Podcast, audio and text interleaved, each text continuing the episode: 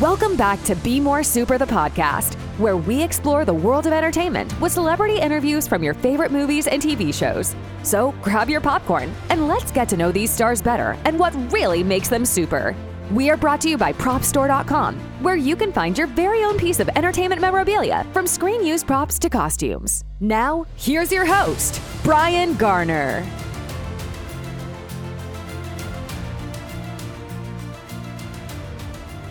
So, on this week's episode of Be More Super, we are joined by a wonderful director, producer, actress, cinematographer.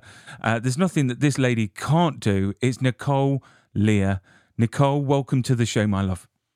Oh, thank you so much for having me. I'm very excited to be here today. Oh, you know what? I'm excited as well because do you know what? It's it's the great thing about this show. I get a chance to speak to such marvelous pe- pe- people that are quite inspiring as well. Um, you know, with you know the work and your life. And uh, you know i've got to say i mean i don't want to put like a downer straight away on the start of the interview but it is a positive in my eyes because you know before we talk about your directing and your acting you started life well it was a bit of a struggle to say the least. But the great thing to see is that you've come out the other end you know stronger and a lot more drive from what I can see from your IMDb and many interviews I've watched and and, and read on you. Um, I mean, it's up to you if you want to go into details regarding that because because for the viewers, it's quite interesting to hear someone that struggled, uh, but obviously fought for what she wanted in life, and you know she's Yeah. reaping the benefits now. Yeah, I'm really open about, you know, the film industry really truly saved my life. I'm very open about it. I, I I share my story because I hope that it'll help other people realize that just because you come from some place or you've had different things happen to you in the past, that does not determine where you end up. And it's really your choices and your habits and the consistency that you put into your life that will determine uh, what your reality becomes. So I, I'm very open about it. I'm actually writing a book that um, hopefully will be published later this year um, about my life, and, and it has a lot of those stories from my earlier days as well, um, which I'm very excited about. Well, I was I was going to say. I mean, re- reading up about about about you, I was going to ask, you know, the potential uh, possibility of a book because. You know, it's, it's it's quite inspiring to to read someone's life. I love. You see, I'm not a fiction person. I like autobiographies, but only of certain people like Michael J. Fox and Christopher Reeve and and pe- people that's had struggle in their lives and how they've either come to terms with it or overcome it. And it, it, it could be quite helpful for people out there that may be experiencing the same thing or, or has been through the same, you know, exper- experiences like yourself. Yeah, absolutely. I just read uh, Viola Davis's biography, and it really inspired me. And I, I, I truly believe that it's important for us to share as many stories as we can, as long as you're you're comfortable doing that, because I do believe it it, it does help people, um, and it's important, especially in this industry, especially in this industry.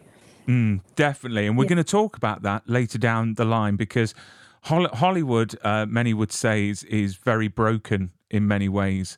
And it's quite sad because um, you know I see the wonderful work that people are doing, like like like yourself, and and I just wish that people would listen more in Hollywood and and start change, changing things. But we are going to talk about that. I've got to say as well that um, you quoted in an interview, which I thought was fantastic, was uh, Barack Obama uh, which Yes. I've got to say he's my favourite president to date. Uh, even though I'm from the UK and no American's gonna, you know, listen to me. I'm a Brit. You know what I mean? They got rid of us back in the 1600s, but but um, you the, the the quote that he said is, "It doesn't matter where you start; it matters where you end up," which I think it's beautiful.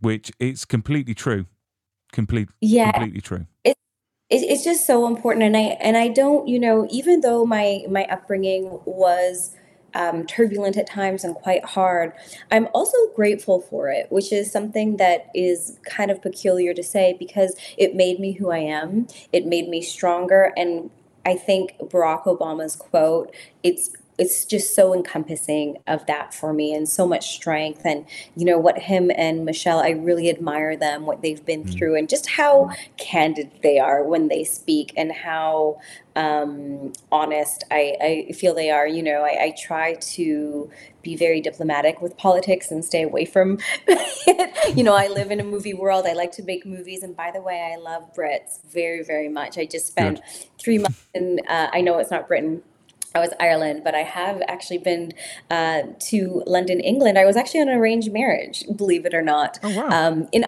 and then abducted into a Sufi cult in in in England at one point in my life, which will all be in the book. So I'm writing about all of those things.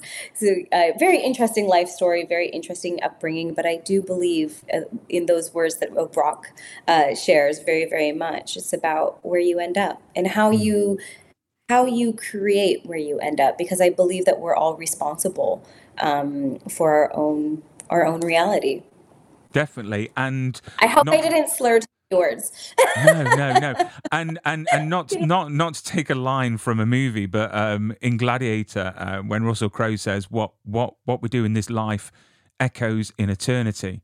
So it's a, it's about making the most out of this life so you'll remember you, you know you're remembered and you're not you're not forgotten. So you've got to do the best that you can. Um, and I've got kids, so for me, I'm like a memory machine. Uh, so it's my job to make those lasting memories every single day for my girls uh, for the future as well. So why acting? What sparked that decision? Because it's not a a normal job, and I don't mean to put that down because acting is a won- wonderful job, but why acting? So you know, I don't know if I remember the exact moment that I decided to become an actor. Like, I remember the exact moment. It was um, in an Oliver Twist play um, in high school, and we did our final bows, and I just remembered more. And I really, um, I was like, this is what I'm going to do. But in terms of like when you're saying like why acting, and I think that there was many different things in my life in my childhood that led up to me making that decision. I think that some of those things that happened maybe you know daydreaming playing like you're not in the same reality all of those things and just discovering that you can be other people and live other experiences was part of that. Um yeah so i don't know if there's an exact answer to that. I mm. think it's an amalgamation of many different things that happened to me that I decided to do to to do acting and to go into acting.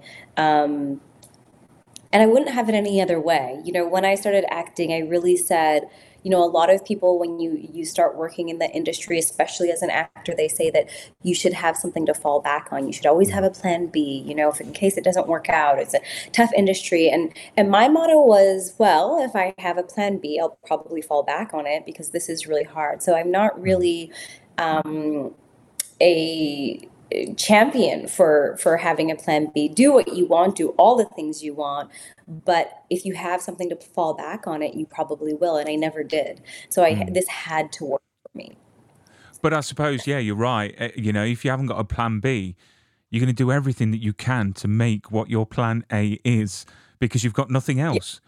Uh, which is yeah. which which is a great I, I idea. I mean, you started out quite young.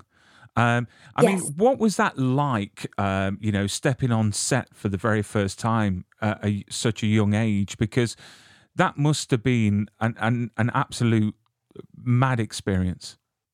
Yeah, I, I, I remember the day. Um, so when I first started booking, I actually booked like a series of projects all in a row. Um, I booked Edgemont Road, which was a, a TV series that I worked on for five years. Then I booked a show called The Sports Pages with Kelsey Grammer. Um, and then there was another, oh yeah, Are We Together, uh, which we can talk about that later. So I booked all of these things right in a row. And the first day I was shooting for the Kelsey Grammer movie, um, playing this part. And I remember going to the trailer. I had to still take the bus. You know, I didn't have a car, nothing like that. Lived on my own. Still was working four jobs to try and, you know, make money, make my own food, pay my own rent. And they closed the door in the dressing room. And I just remember jumping up and down in the trailer.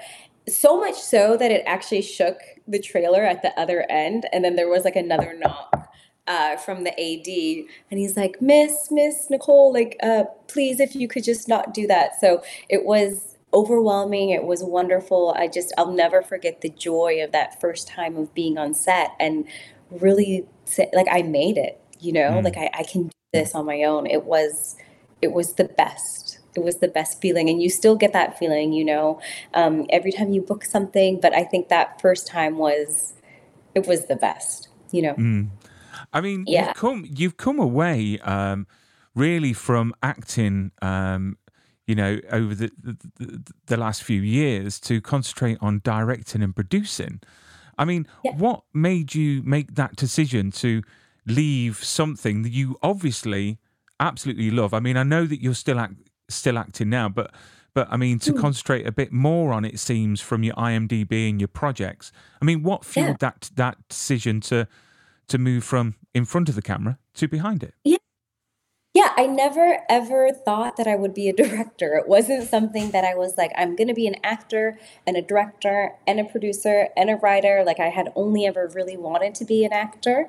Um, but I had to be a producer out of necessity. That's what I call myself. I don't like producing. I love to let the the producers do their thing. And then with directing, what really happened was um, my business partner during the pandemic was like, Nicole, I think it's time to start directing. Like you're already kind of seeing these things. You're you're helping produce these films. You've helped co-direct a few things. Um, let's put together some stuff. Let's see how it goes. And and so that was great. And then i was still kind of thinking about it. I started working for this really cool company called real arc um, out in new york and also los angeles. And i ended up directing like 20 scenes a week for actors where I was directing and also uh, the cinematographer. Um, and they put together scenes for actor demo reels. So I was like directing tons of these, having fun, and I was like, oh, this is great. Like, I can sit behind the camera and eat the snacks. I don't have to have my hair and makeup done. Like, there was all these perks of being like behind the camera. Um, and so then I took those and I edited together like a small directing demo reel and I sent it out. And I got really lucky and I actually got my first offer to direct um, Romance at Crystal Cove. Um, which was shocking to me. This was during the pandemic. This has all really happened very recently. And so I went up to Vancouver, Canada from Los Angeles um, and was the cinematographer uh, who was mentored by Brennan Uegama on the set, but I was also the director. And the film went really well. And at the end, the company actually offered me an eight picture deal for them um, mm. to direct but I, I turned it down because I didn't just want to do rom com movies. But they're like, can you please do one more for us? And I was like, sure. So I went back to New York and then I went up and I did one more, which was a, a chocolate movie, which was really, really fun. Um, and then they asked me to do another one, but I had to say thank you, no thank you. And I held out. And then last year I did my action film. Uh, which was Sworn Justice with Vivica Fox um, and Michelle Morgan, um, which was an incredible experience just because you know I have a little bit of car racing and and fight experience and you know I was quite a tomboy growing up so it was really fun to do that stuff. Um, and next I'm actually doing a thriller uh, a thriller film. I'm not allowed to say too too much about it but it's uh, we're heading out in March um, up to Toronto uh, to shoot that which I'm really excited about because it's a new genre working in the thriller um, genre is going to be really exciting. So that's kind of the story, but there was no fight. Like I wasn't like, I'm going to direct now. It's time to do it. There was no decision. I think like directing kind of chose me.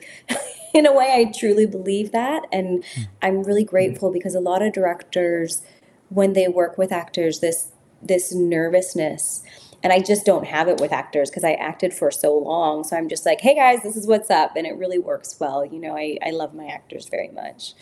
So. I mean, I mean, obviously you're directing now, and you've produced and you've acted.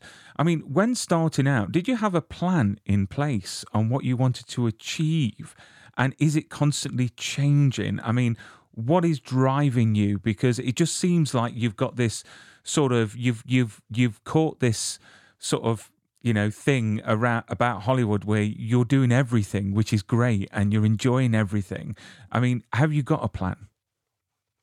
So when I first started out, my plan was to eat and survive. it was very, plan. very basic. It was very basic.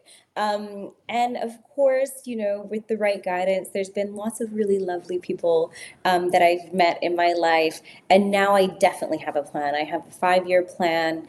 Um, I have two more movies uh, that I've written that I'll be um, directing later this year. I plan on going back. And that little bit that I shared about being on the arranged marriage on the black market in Ireland, I'm writing a movie about that. We have the first draft. And so now I have a plan, and I, I do think it's important to really structure your days. I'm huge on um, consistency and habits create your reality. But mm-hmm. back then, I didn't know. You know, all I knew is that I wanted to be able to get my mom and sister safe. I wanted to buy them a house. I wanted to eat good food and and be safe. Um, but with the right people that I, I think that I've surrounded myself with and I continually surround myself with, I now have a plan. It doesn't always go the way that I plan, though. I should say that because the film industry changes all the time. So while there's a plan, we don't know if it's always going to go to plan. I mean, has has has there been a point in your career where you've you've stopped and thought, do you know what? I'm actually really good at this. I, I, you know, oh. this is this is for me. This is my calling. I mean, have you have you had one of those mo- mo- moments yet, or or you know, earlier on in your career? That's so sweet. That's so flattering. I I don't think I've had that moment yet. You know, I'm always striving to do better. I'm always striving to tell better movies. I'm always striving to do a better job, to learn more. Um, so I don't think I've had that moment yet, but I do believe with the new script, the two new scripts that I'm working on, where I'll be writer director, I hope that moment's coming, but not yet. Mm. Not yet. Fingers crossed.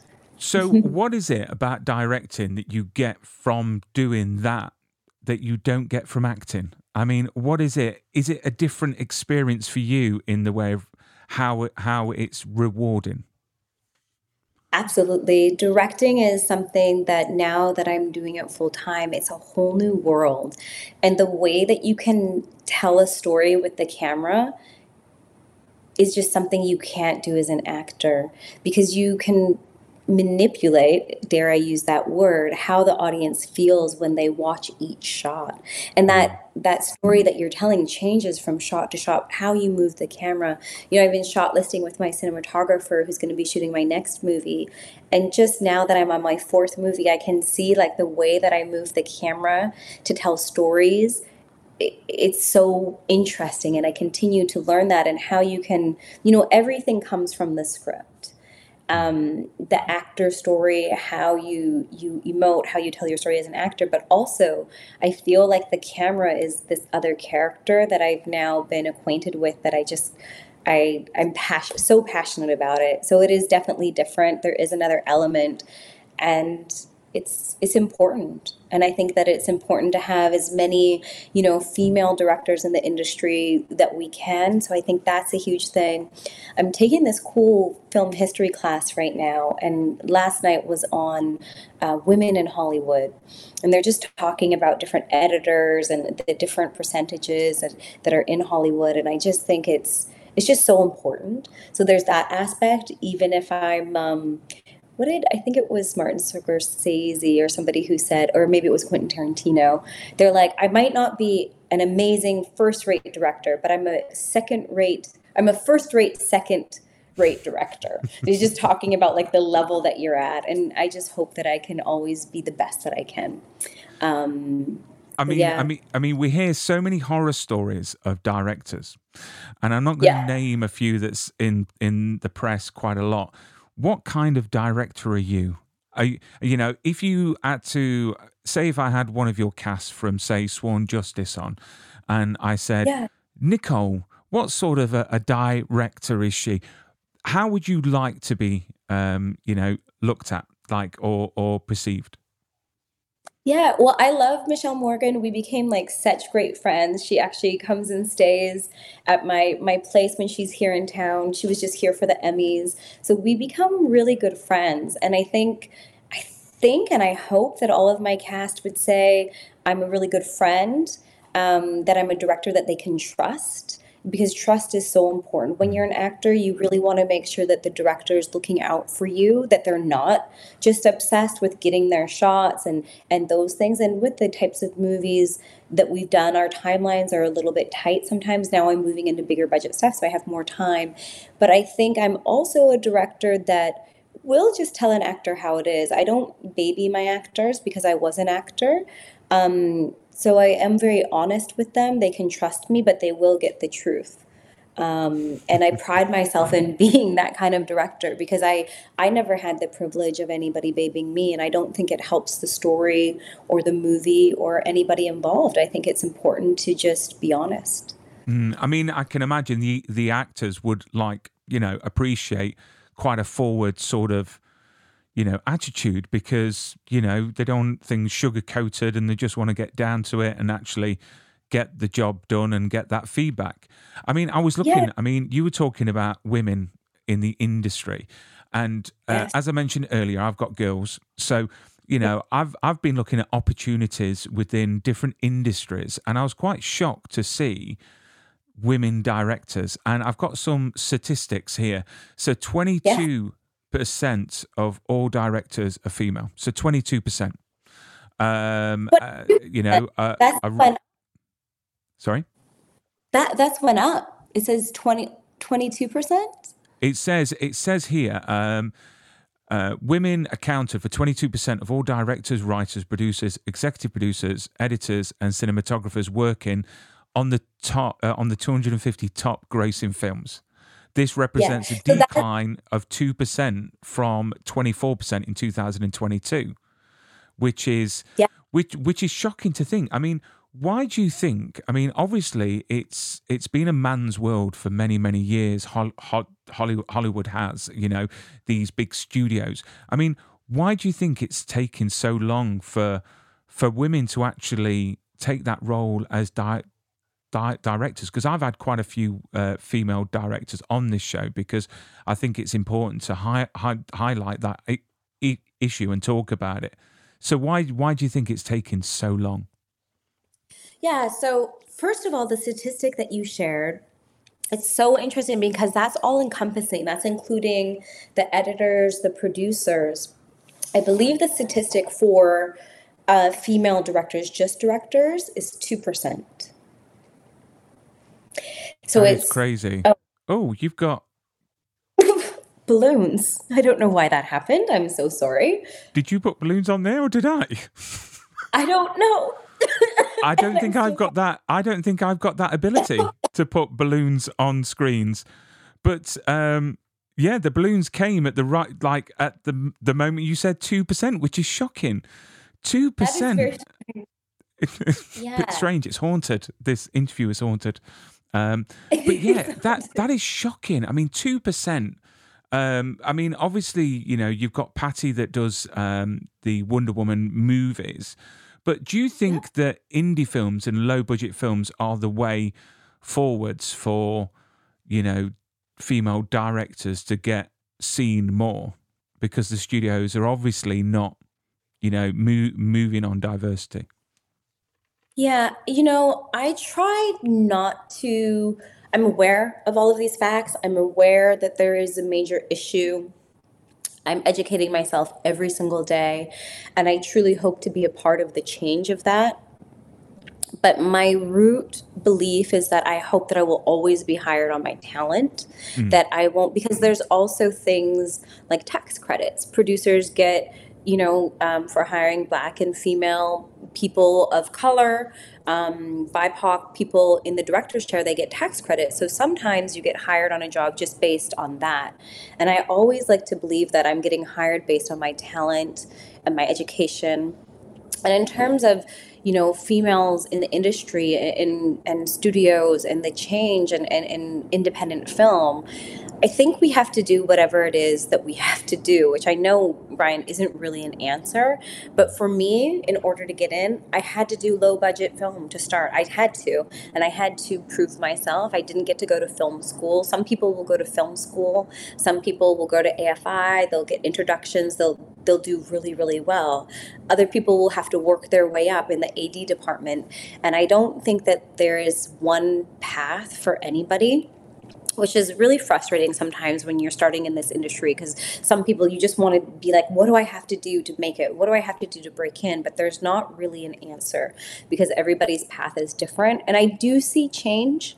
I do see you know there's so many uh, amazing movies like the director of Saltburn, Greta, with Barbie, who I just I absolutely love, and we're really, you know, we're we're showing up in a way that is undeniable, and I think that female directors from my experience when I get to chat with others, because you don't always get to chat with other directors because you're always on set but I do notice we are just a little bit more detail oriented with our scripts, with our departments, with energy. There's something that a female director can bring to a project that others can't. It's mm-hmm. just it's the same thing if you you know you have a certain story it really is a benefit.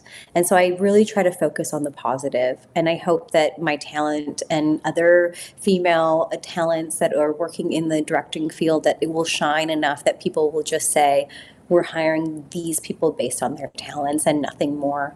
Um, because it gets boring when you're focusing on not boring and it's something we need, but do you know what I mean? Like it's yeah. like, oh, all the men, it's like, well, who's the best person for the job?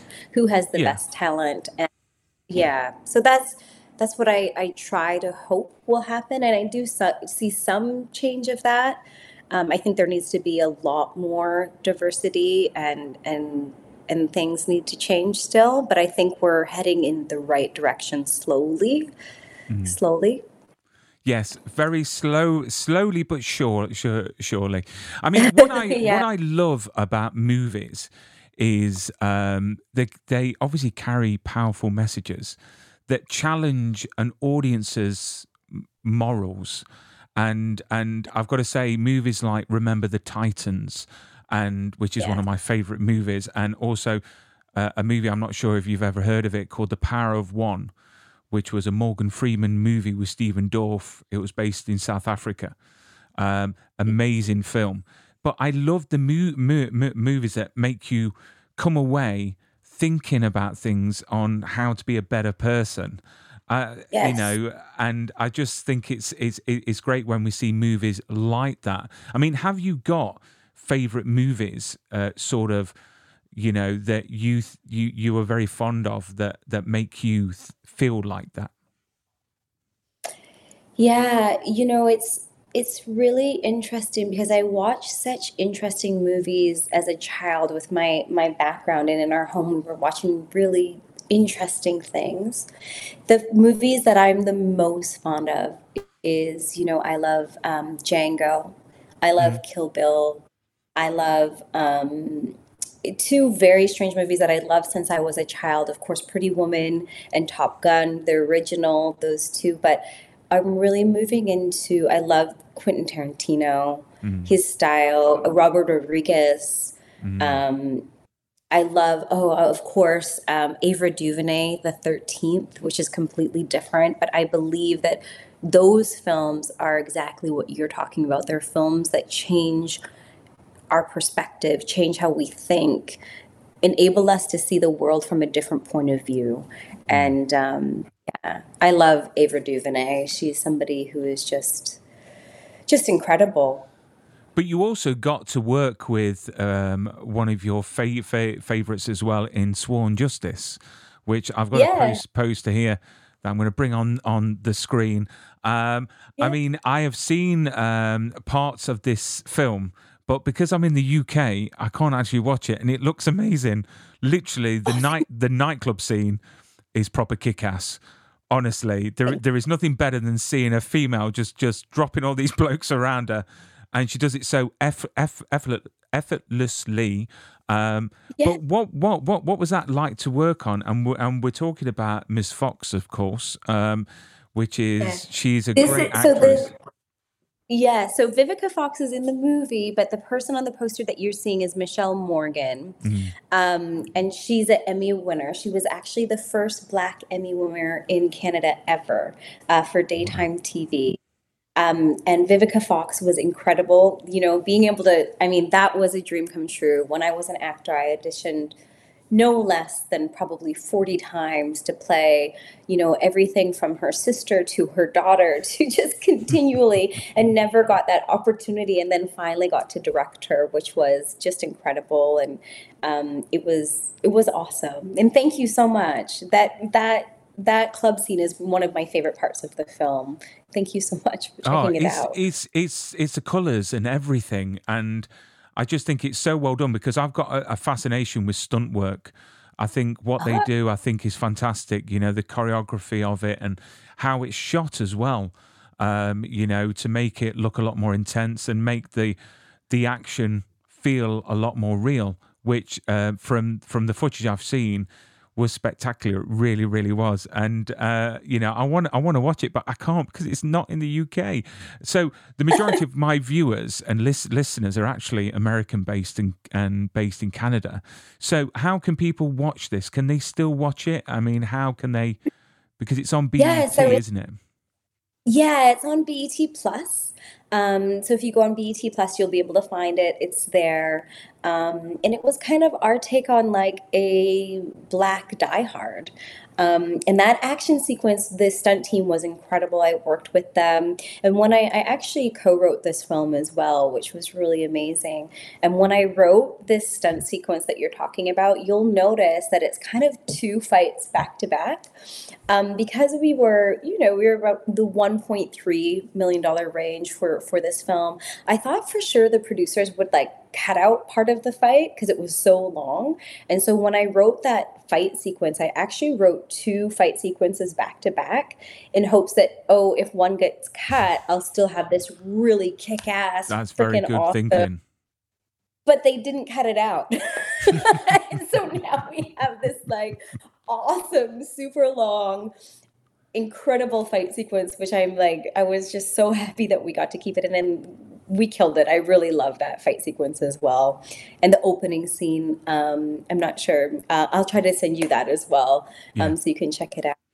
Yeah, send me anything. I love to watch uh, things, and and you know the footage I saw um, was um, when they're in the warehouse. Um, yeah. Is that is that is that that the start? Yeah, that's the opening scene. So I did a cold open where it just opens with that. So there's no titles, nothing. It just opens with that sequence, um, which was really fun. And, you know, that location was such a you talk about horror stories in film i'll tell you a little story so basically we found this incredible warehouse that looked like complete underground like it was a narcos like perfect it had cars it had barrel it had everything going on the day before we were supposed to shoot that sequence, that warehouse pulled out. And my producer had to like show me this other warehouse. He's like, that pull out, the warehouse has decided they're not available, something's happened, but this warehouse is available.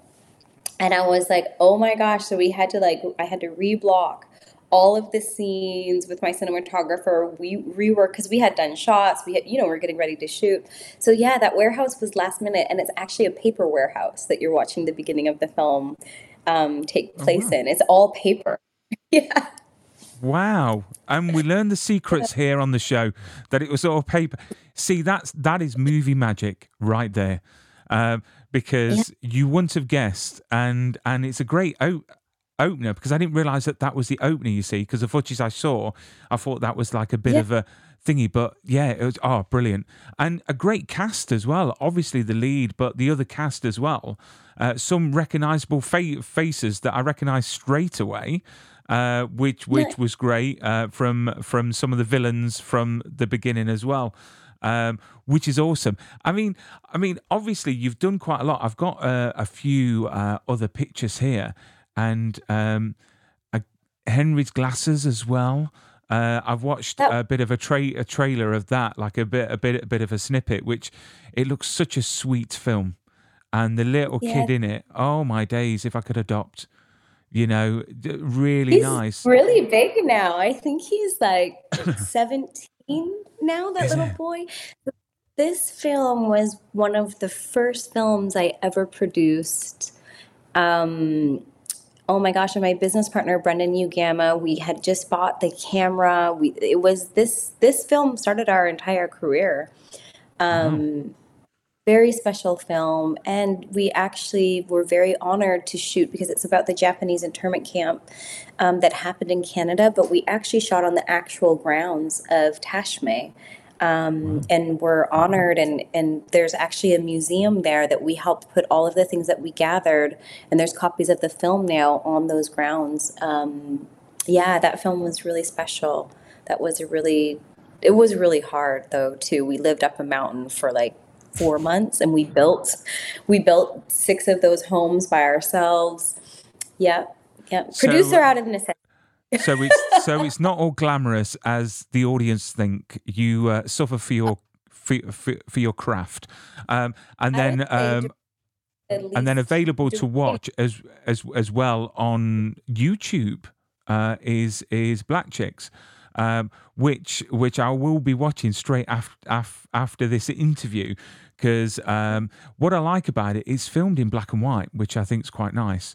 And I quite like things in black and white. It's quite weird, isn't it? How we've gone back in time, like very retro.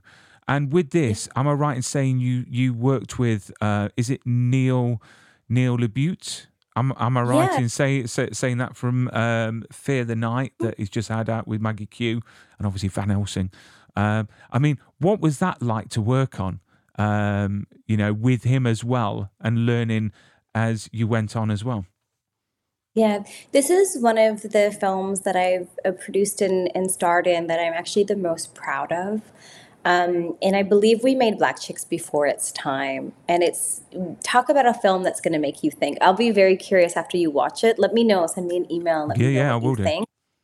Um, because I think a lot of people they don't know what to think.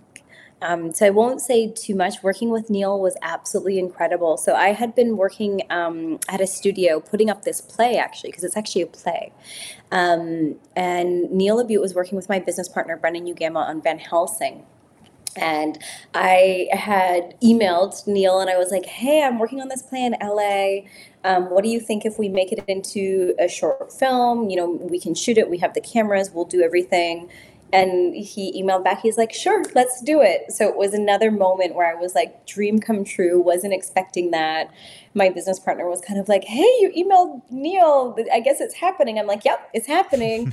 Um, and we got it kind of happened really quick. I took a little a little brave step forward and took a risk and it worked out well. But this is actually one of the the films that i i've made that i am the most proud of and i hope to make more films like this that spark uh, conversations. Mm. i mean i can't wait to watch it. I start i started to watch it and then obviously I got the timing wrong, which is my my my fault for the interview. Um, but I will be going straight back to it. Um, so I mean, so I mean, obviously you're you as a director and as an actor. Do you think it helps you uh, greatly knowing what it's like to be in front of the camera? To actually be behind the camera, because there's a lot of directors out there that have never stepped in front of a camera in, unless it's for like a cheeky cameo. You know what I mean? So it's Huge. It's absolutely huge because you know what the actor is. You might not know exactly what that person is feeling, but you can understand what they're going through, especially if, you know, we have like a lot we had a lot of love scenes in Sworn Justice. There was a lot of intimate scenes. And so there's a there's an understanding of knowing that they're being so vulnerable, they're being so mm. sensitive or in the fight sequences when the stunt people are working but the actor you want them to do a few and you can see like the actor can do it. And they want to do it. You can feel that energy. And so i would say to michelle i'm like hey do you want to you want to try this one? She's like yeah yeah yeah.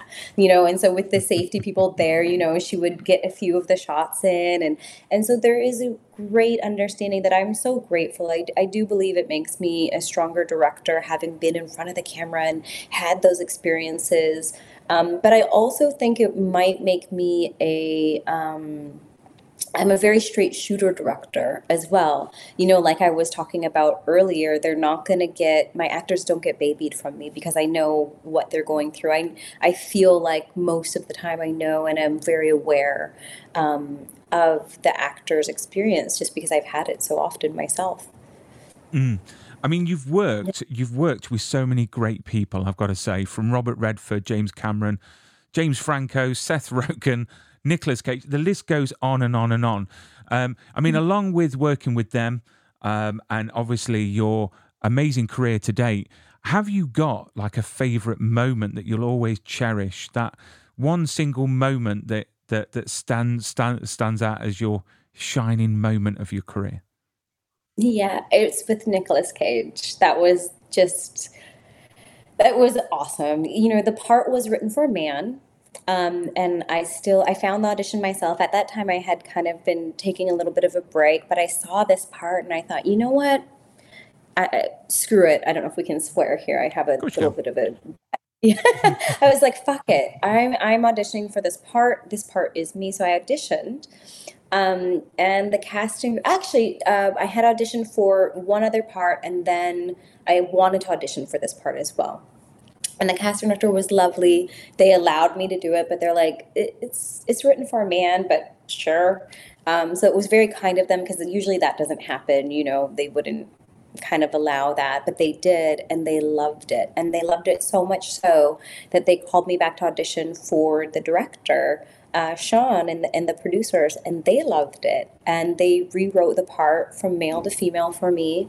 Um, and I have like, you know, this experience with Nicolas Cage, and it was just so good because at the end of our first day shooting, he's like, "Great job, kid." and I just I'll never forget that. Like I was just like, oh, you know. and say it again. Amazing. I want I want to I want to record it. Say it again. Do you know what I mean? Yeah. So I can play it on repeat. Yeah. But how amazing is yeah. that that that they changed the role from a man to a woman?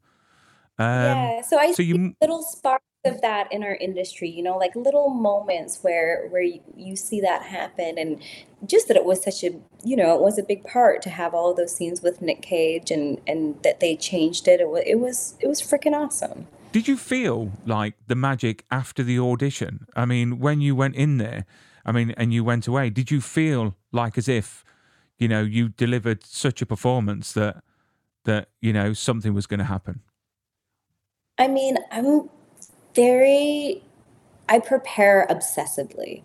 So whether I'm directing or acting, like I, I prepare so I know it so well. And, and I believe in preparing obsessively so that you can throw it out. And so you just never know with acting, like you just never know. You go in and you do the best you can, but there are those parts that are written for you. There's just those parts that where you're like, I've I've lived part of this or I have this experience or you're in the right headspace. And I did feel like I was the rightful person to tell that story. I felt like it was mine. Um, but you still never know. Sometimes there's other, and I know this from being on the other side as a director.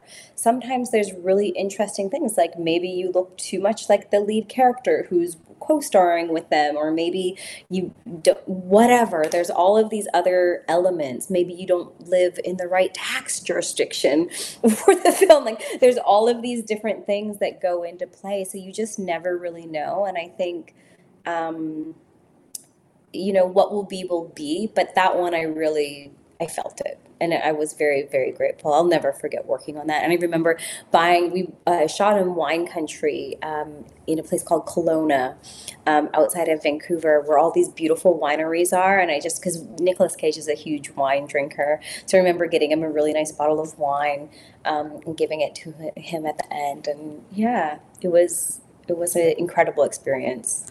Do you know what? Nicolas Cage was in the English press not long ago because he just randomly turned up in like a country pub uh, in, yeah. in in in the middle of the country for a drink, and everyone yeah. was like, "What the hell?" I mean, this is Nicolas Cage.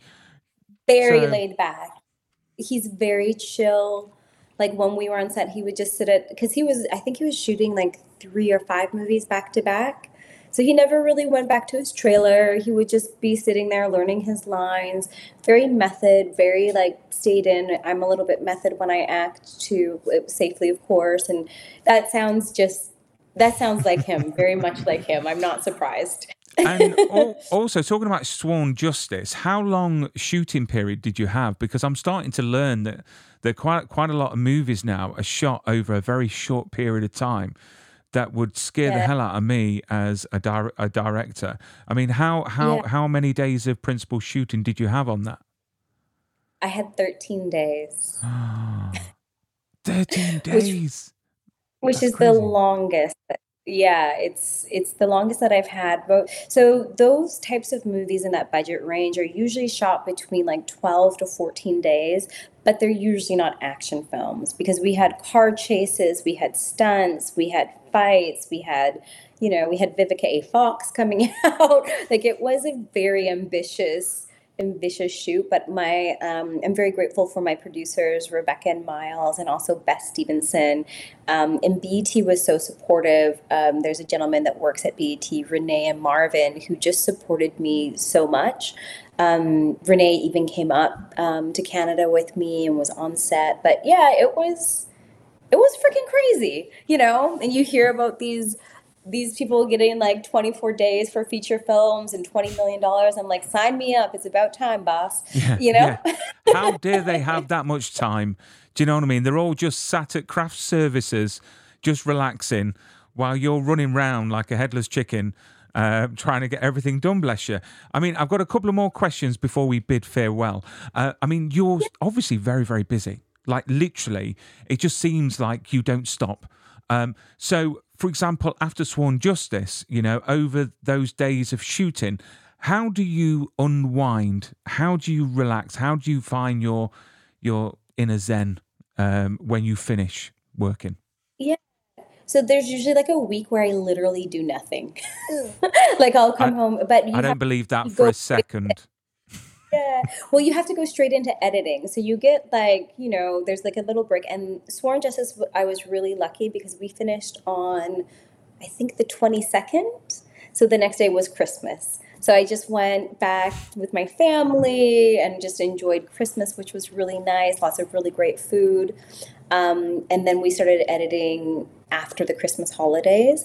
But for the next film that I'm shooting here in March, I think we end shooting on my birthday actually, where the last day is on March 29th. Um, and then I think we have the weekend, and then on the Monday we'll start editing right away. Um, so it doesn't really stop. You kind of you start editing, and during editing, usually your your managers and producers are having you take meetings, or you're kind of starting to find the next job. You know, you might go on to do a TV episode or something like that, and it's really about making sure that when you're doing this, you don't feel like you're working. Because I feel like I'm not working. Like my I'd rather be on set every day than sitting at home. It's my it's really my happy place because it's the place that saved me, you know? Like every time I get on a film set, I'm like, "Oh, I get to do this. It's such a joy." So I want more. Everybody it's interesting because a lot of people are like, "Nicole, you're so busy. You're doing so much." And I'm like, I feel like I'm not doing anything. Like I feel like I'm just I'm like, "Oh, yeah, but that's what we do." But I suppose the moment that it starts feeling like work, that's when you've got to be asking yourself, "Am I enjoying it?" Because you know everyone would love a job where it just feels like you're having fun and you're enjoying every single moment of it. Um, before I get to the last quest- question, I've got to put on your Instagram, uh, which is just there for all the viewers uh, to follow you, to get all your updates, and um, look at all your uh, amazing pictures. Um, I, I, I wish I would look that good uh, in front of a photographer, um, you know. But um, my best side is the backside. Um, so uh, follow Nicole Well, on. now that I'm behind the camera, I know how to work the camera. So there we go. Um, but yeah, follow Nicole, uh, find out all our upcoming uh, projects. Um, but the last question is maybe sort of like a segue to your autobiography, because I normally ask my guests if your life was a movie, what title would it have? Wh- Oh, Which could be yeah. potentially the name of your So- book. I you can't see, but I have like my work board where I pin up like all of my stuff. So there's the next movie I'm working on, and the next two movies, and then this little picture is the book. There's not much up there yet, um, but the name of the the book is going to be "The Life Story You Won't Believe." There you go. And and and have we got any inkling of when it might be out? I mean, is it just. Uh, so we, I have an editor right now going through. I think by the end of 2024, 2025, uh, will be published and out for people um, to to read, which is crazy. that is going to be great yeah. when you when you receive that first box from the publisher. You'll have to do one of those videos where you open it up and you've got your book there. That that that will be such a surreal experience you know experience. Um, but i'd love to have you on um, you know in the future when your book comes out. We can have a talk a talk about that book and i promise i will buy the book uh, because i love my autobiographies. Um, i love inspirational stories. Bless you. Only if you sign it. That would be fantastic. Uh, because I, I love signed signed copies. Uh, but Nicole, you've been a great guest. It's been absolutely a joy to have you on the show, and I look forward to having you on the show in the future. Thank you very much. Thank you so much. It was so much fun being here. This is great. Thank you for listening to Be More Super, the podcast. This podcast has been brought to you by PropStore.com. If you enjoyed this episode and you'd like to help support the podcast, please subscribe and leave a rating and review. To stay up to date with Be More Super and get all the behind the scenes content, you can follow us on Instagram at Be More Super the podcast and on Twitter at Be More Super. Keep safe and stay super.